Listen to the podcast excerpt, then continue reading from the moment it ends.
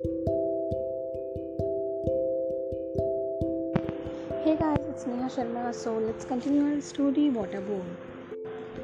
Darya spoke a lot about her godmother, Grandma Imarti, when Grandma's sons and their wives left for Karachi in Pakistan during that messy Indian partition of 1947.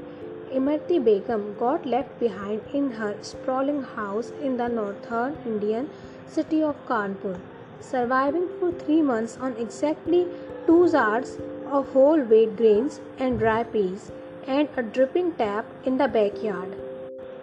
Of the rioters who had swooped down on the house, some left after pilfering silver candlestands and golden brass utensils. A few others stayed on the rebel in the palatial house and ate the poultry that nested in an elongated wooden case in the backyard.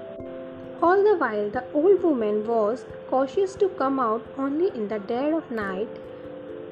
Night was her friend and protector till the last man left. Later, pot bellied officials came to take over the house and turn it into a government building. They thought a mouse was making noise. Crouched on a loft in the grain storage, they found the woman. Having gained some compensation from the government, Imarti Begum decided to travel around the country. Darya said the old woman was not even interested in going to Karachi to find her hand packed sons. On one of her trips around the country, she met my mother, who was about to give birth to me. Believe it or not, on a ferry, she said. Damn, how could I not believe her? I was from the American South. So, Darya was born in the backwaters of the palm dotted Alleppey in the lovely God bequeathed state of Kerala, where canals, scores of them, went to meet the sea. Old woman Imarti from Kanpur, Darya warned me not to say Kanpur. An expert midwife had held up the wriggly little newborn over her mother's chest and volunteered to become her godmother right there and then. She washed me with the river water. Darya said, Water from the Darya, hence the name. A fine story by Pete it was. She heated up the water on a coal stove another ferry passenger was carrying. She clarified, I was regularly washed or bathed in the river even later on. We did not have a proper bathroom. We were very poor. And her dad? Yes, she told us about him too.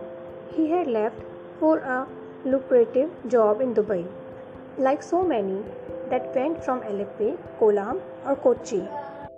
Gone even before Darya was born and did not return ever again. Darya grew up looking at photographs of a man supposed to be her father sporting a wild waistcoat, the local dress, mundu, and hand labor mustang garlanding and marrying her young mother in the presence of a fat priest.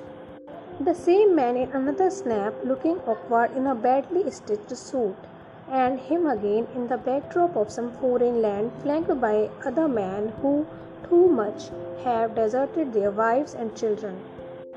She needs a man in her life, I thought, a man she can trust and look up to. Among other such strange accounts, we were moved by the tale of Darya's betrothal at her mother's behest. Hang on, that's right, betrothal. Betrothal? We barked. It still happens, she protested. It was no different from parents choosing their children's school, she kept saying. Imagine your mom and dad homeschooling you. As simple as that. I especially had a good laugh quite openly, not because her betrothal bothered me, but because the influence exerted by her seemingly orthodox family seemed a bit too much.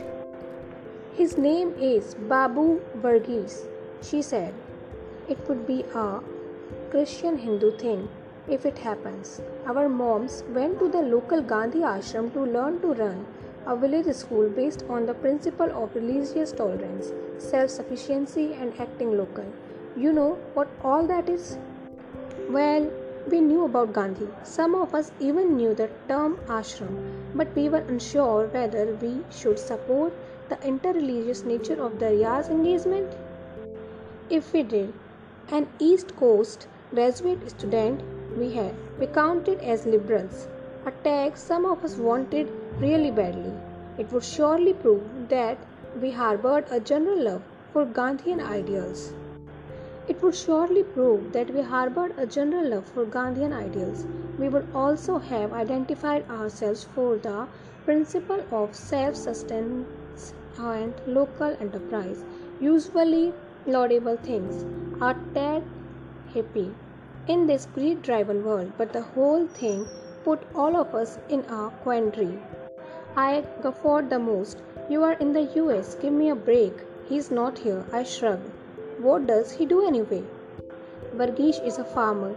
He grows vegetables and teaches in the same school where our mothers taught. Darya said, sipping a cup of weak tea bag tea from the university cafeteria. She drank that when seriously homesick and disgusted with eating greasy burgers. The betrothal story seemed complex, compelling me to comment more. If you are to marry your fiancé, why are you here, Darya, thousands of miles away in a foreign land? I said I was betrothed to him. Came because of your mother. Who said I will marry him?